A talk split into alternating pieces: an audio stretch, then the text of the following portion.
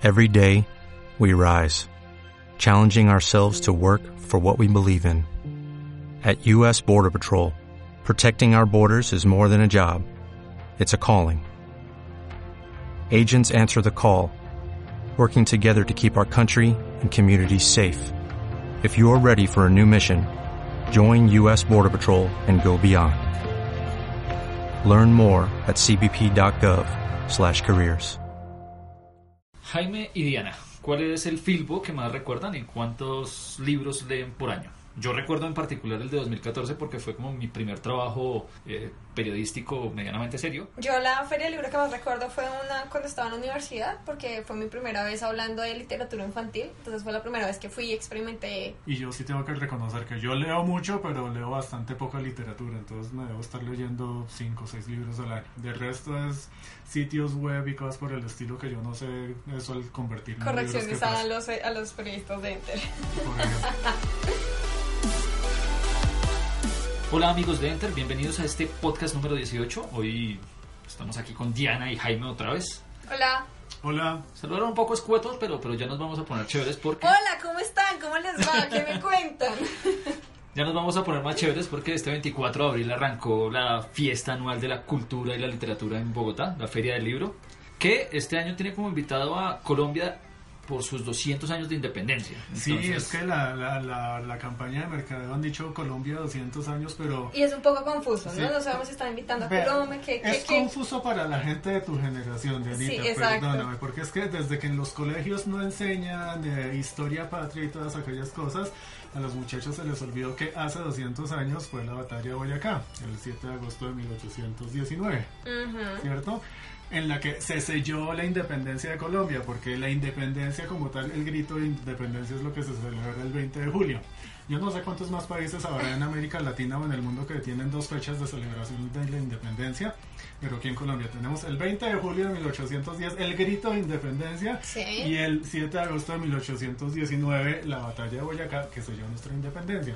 Entonces, para la gente que todavía no terminaba de entender cómo es el asunto de Colombia, 200 años es Colombia en los 200 años de la batalla que selló nuestra independencia. Qué pena la interrupción. No, y cabe muy bien la, la- la explicación porque ha causado mucha polémica esto de que Colombia invite a Colombia a su feria libro, que su invitado sea Colombia.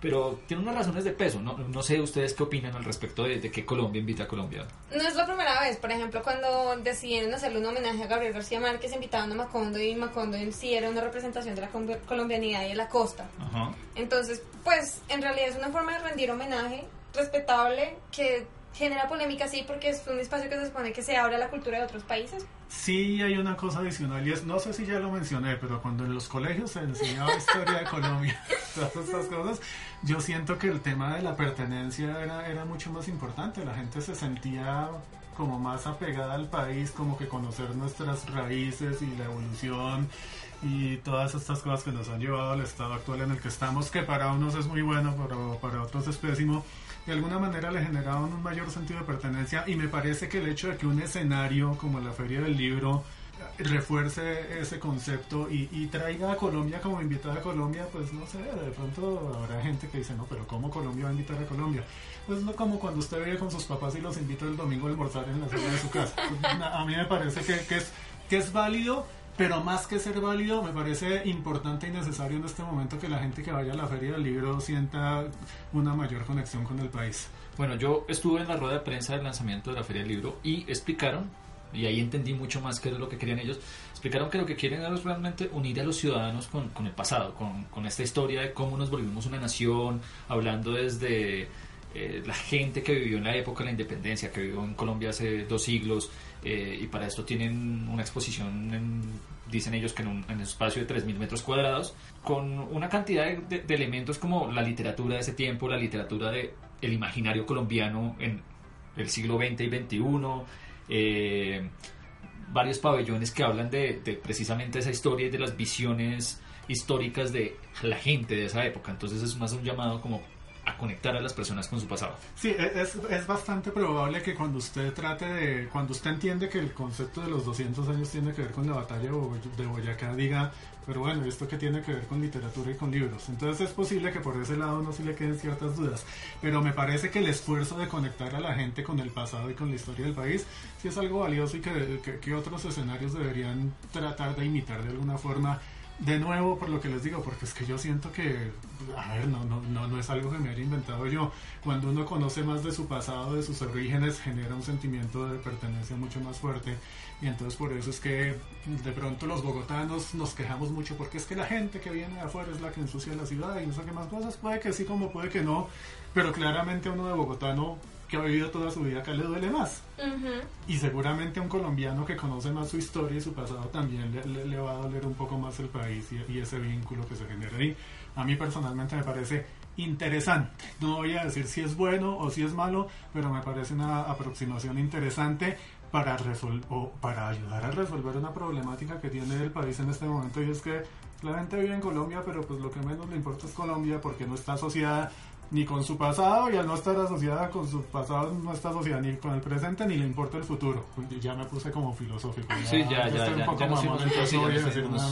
a mí, a mí me parece interesante desde el punto de vista literario porque todos crecemos pensando en los clásicos de la literatura, Jane Austen, James Joyce, eh, cualquier otro, se me olvida en ese momento. Sí, eh, Pero no conocemos clásicos colombianos, no conocemos quién escribía hace 200 años y hace 200 años Bogotá era considerada una Atenas, teníamos un montón de personas intelectuales y libros con una literatura riquísima que creo que vale la pena conocer. En algún momento de la historia se decía que el español mejor hablado era, el de Colombia y específicamente el de Bogotá. Yo creo que eso ya no es así. Bueno, nos seguimos vanagloriando el asunto, pero sí, yo creo que se tan así. Eh, mucha gente cree que es más por el acento que por otra cosa.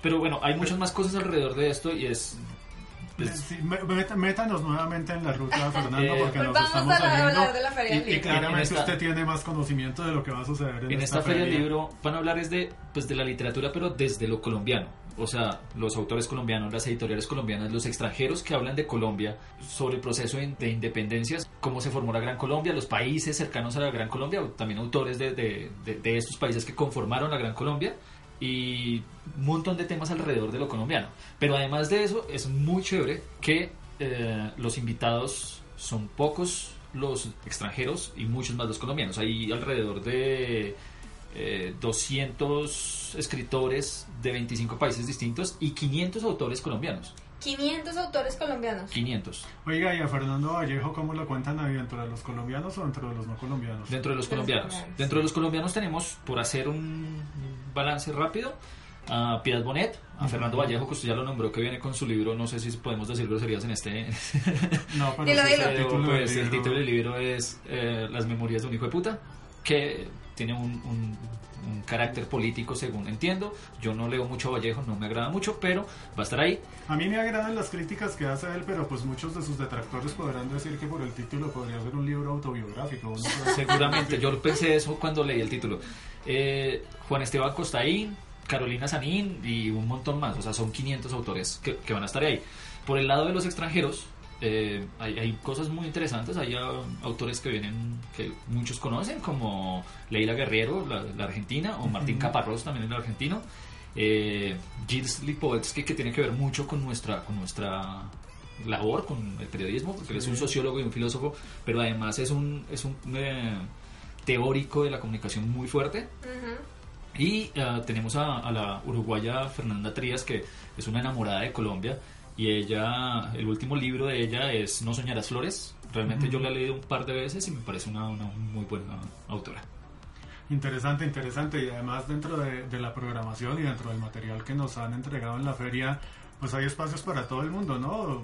Es más clara la, que vamos a tener, como siempre hemos tenido, pero, pero pues también chévere que los niños conozcan de nuestra literatura colombiana para niños específicamente desde Rafael Pombo hasta Jairo Aníbal Niño, segunda, seguramente que, que, no nos vamos a quedar solo en los de siempre, pero vamos a conocer algunas otras cosas adicionales. Además que hay buenos proyectos que están saliendo últimamente para niños que se meten en tecnología, en literatura y están apostándole por volver a enamorar a los niños con, de la literatura a través de la tecnología. Pero venga, yo me voy a salir un poco del libreto a propósito de eso que, que está diciendo Diana y es esta es una discusión que lleva mucho tiempo y de la misma manera como la gente dice que los periódicos van a desaparecer, pero ahí siguen y todo el cuento es, los libros van a desaparecer dado todos estos eh, dispositivos que tenemos ahora, como los iPads y los teléfonos inteligentes en los que se puede leer y demás.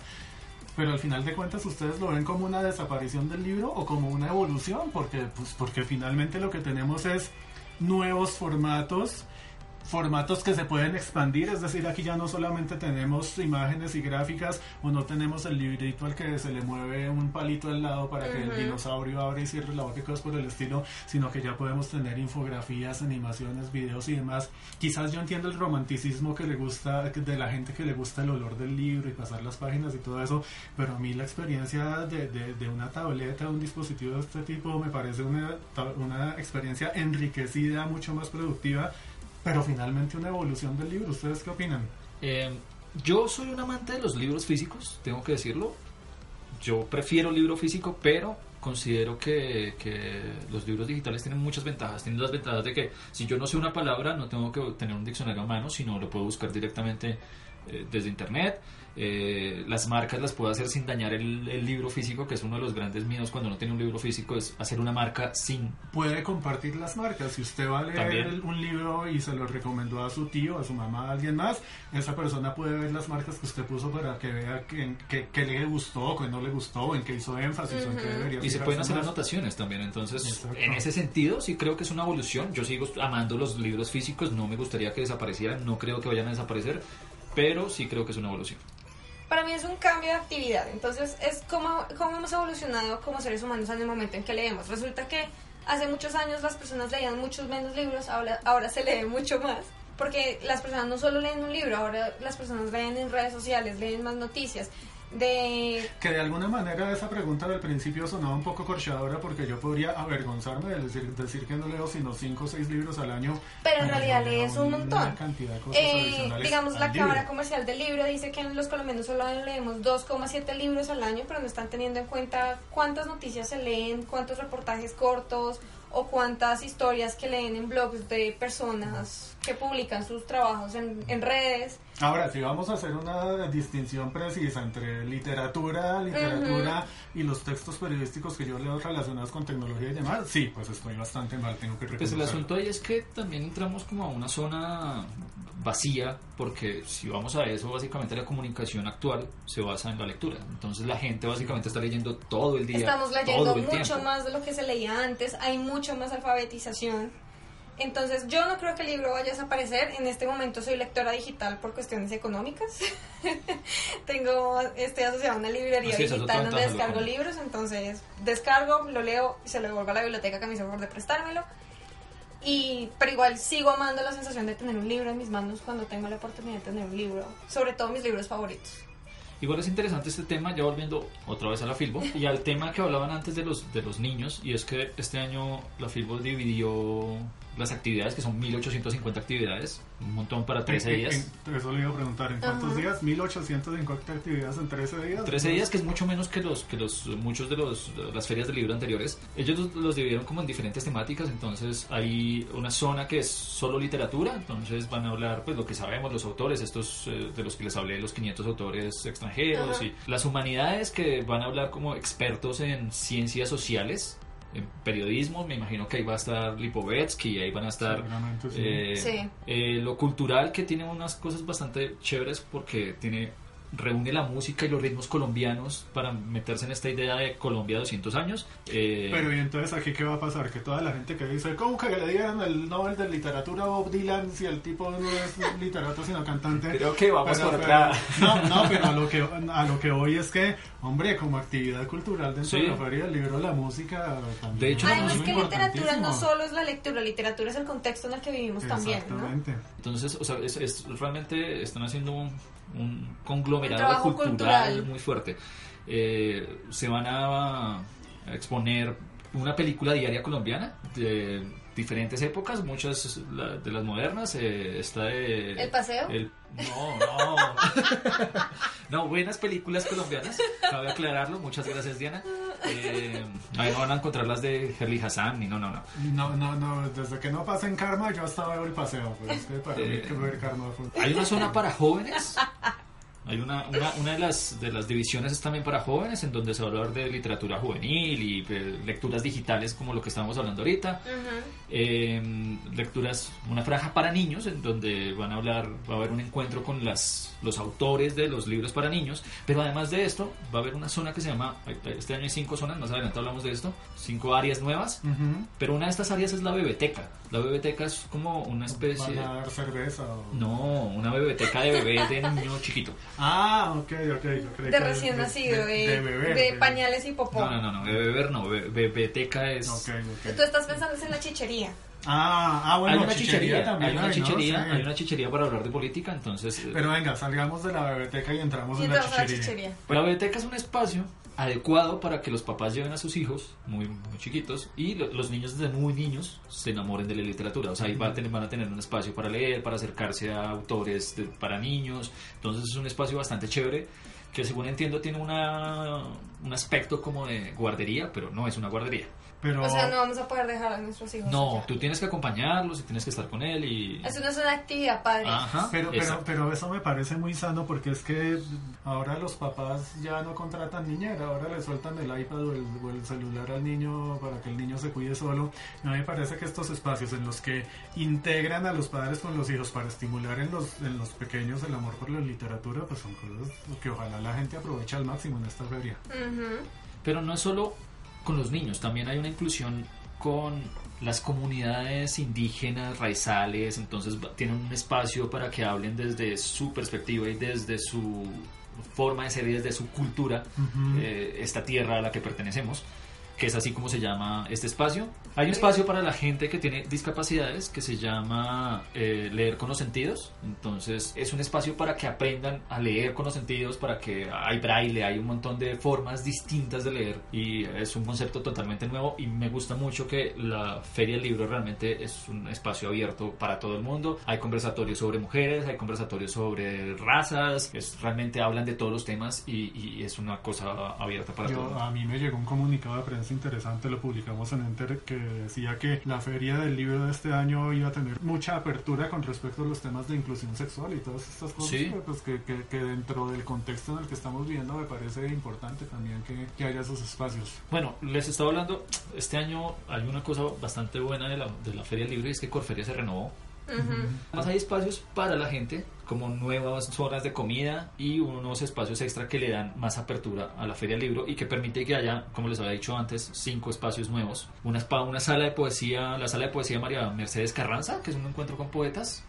Eh, la biblioteca de la que ya habíamos hablado. No, pero de la, la biblioteca la mencionamos, pero, pero ilústrenos un poco más al respecto. No, era lo que yo les decía. Es, es un espacio para que los padres y los niños menores se acerquen y ah, Ah, perdón, no, mentira, yo me confundí con la chichería. chichería. No, de la biblioteca ya hablamos. Es que yo sigo pensando que lo de Vas a llegar allá a la beber. biblioteca. No, la bueno, tengo por chicha. un espacio, un, un paréntesis para la chichería. La chichería es un espacio para beber chicha y hablar de política y eh, tener conversatorios Esperamos sobre que no política. Hayan problemas. Ojalá no, yo espero que no beban tanto. Bueno, ¿Ustedes han tomado chicha alguna vez? Sí, Yo nunca he tomado chicha, será esta mi oportunidad de... Esperemos que sea tu oportunidad. ¿Cómo que no ¿A has qué sabe tomado la chicha? Ah, A chicha. Sí, no, no, no, a no se parece nada fermentada. No. Tiene un sabor único. Lo, lo- lo único es que no se le lleve para la casa, no la guarde, si no la toma, bótesela porque El olor es guardar fuerte. eso Sí. se vuelve horrible. La fermentación, sí. Bueno, volviendo a los cinco espacios, ya habíamos hablado de la sala de poesía, de la biblioteca.